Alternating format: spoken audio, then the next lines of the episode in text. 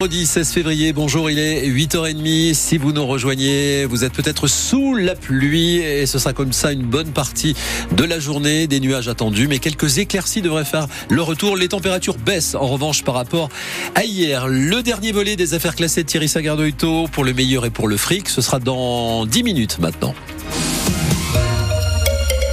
Fanny Narvard, dans ce journal, le surveillant mis en cause euh, dans des plaintes pour agression sexuelle et viol à Notre-Dame de Bétarame a été écarté de son poste. Oui, il travaillait toujours dans l'établissement au contact d'adolescents. Depuis euh, le début de cette affaire, huit plaintes ont été déposées à son encontre pour des faits qui se seraient passés entre les années 80 et 90.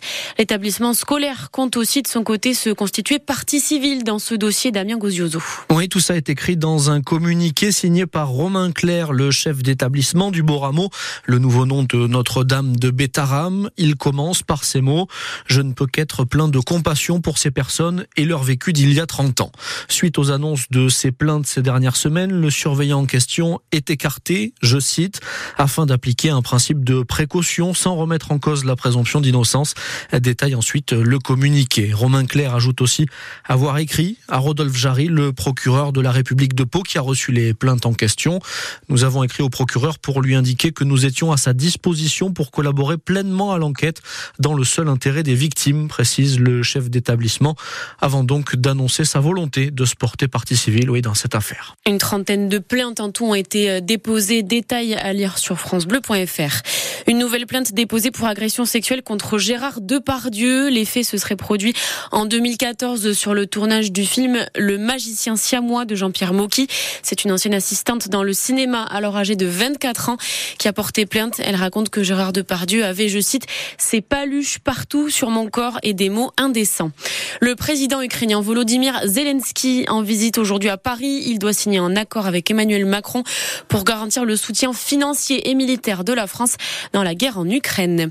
Le Sénat rejette la mise en place d'un arrêt de travail pour les règles douloureuses.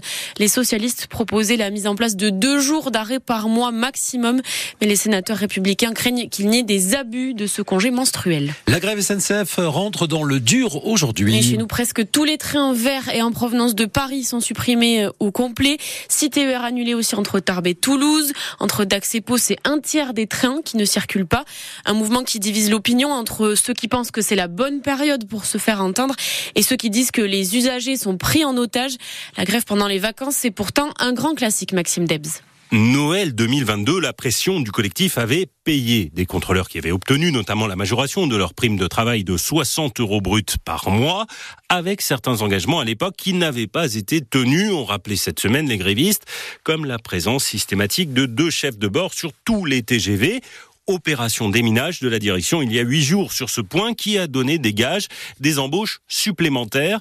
Mais le nœud, le nerf de la guerre reste bien entendu la rémunération et là qu'importe les moyens de pression, vacances scolaires ou non, on voit mal un bouger de la direction, en tout cas pas à la hauteur des espérances de Sudrail, les 150, 200 euros bruts par mois qui permettraient d'éteindre la flamme, d'autant que Jean-Pierre Farandou, le PDG, a déjà mis un billet sur la table, 400 euros de prime pour tout le monde versé en mars et la promesse de rencontres bilatérales aussi pour améliorer les conditions de travail en fin de carrière. La direction se dit prête à en discuter, mais pas sous l'emprise d'une grève dans un climat apaisé. Cette grève qui fait aussi débat chez les députés. Le président des Républicains à l'Assemblée nationale, Éric Ciotti, veut déposer un projet de loi pour interdire la grève pendant les vacances. Pour Sarah Tolin, secrétaire régionale CGT d'un des contrôleurs de la SNCF en Midi-Pyrénées, c'est la faute de la direction et pas des syndicats si on en arrive là. Elle était notre invitée ce matin. Interview à réécouter sur francebleu.fr. Des perturbations aussi sur la rocade sud de Pau et vers la zone commerciale de l'Escar. Si vous passez par là d'habitude, attention, l'avenue du Vergalan et le pont de l'Escar sont fermés pour travaux et ça crée de gros bouchons. Ça rallonge parfois les trajets d'une demi-heure.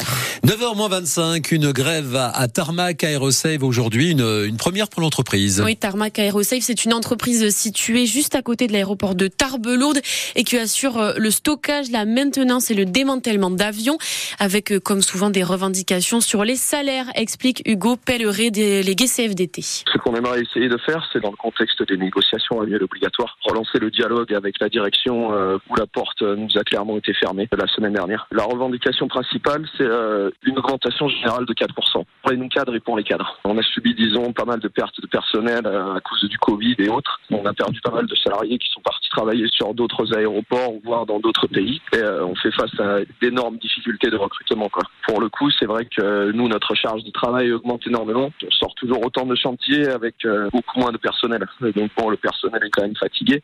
Et l'intersyndicale de Tarmac Aerosave espère qu'un peu plus de la moitié des salariés feront grève aujourd'hui dans le groupe. Des records de température battus hier en Béarn et en Bigorre. Il a fait 26 degrés 3 à Larens en Vallée d'Ossau. Le record, c'était 26 degrés 1 en février 2020. Et puis Fanny, euh, Kylian Mbappé va quitter le PSG. Oui, déjà l'été dernier, il y avait eu beaucoup de rumeurs, mais Kylian Mbappé avait voulu aller jusqu'au bout de son contrat avec le PSG pour l'ancien champion du monde 98 et consultant consultant Radio France, le basque Bichente Lizarazu. Mbappé a bien fait d'enfin faire un choix. Je pense que pour lui et pour le club, c'était important aussi d'avoir une position euh, complètement euh, claire. Donc, euh, il a pris cette décision-là. Moi, je, je, la respecte. Je trouve ça hum, super pour lui, Mmh. C'est ce qu'il souhaite. Euh, a priori, euh, ça sera le Real Madrid. Enfin, ça serait quand même très très étonnant que ce soit pas le Real Madrid.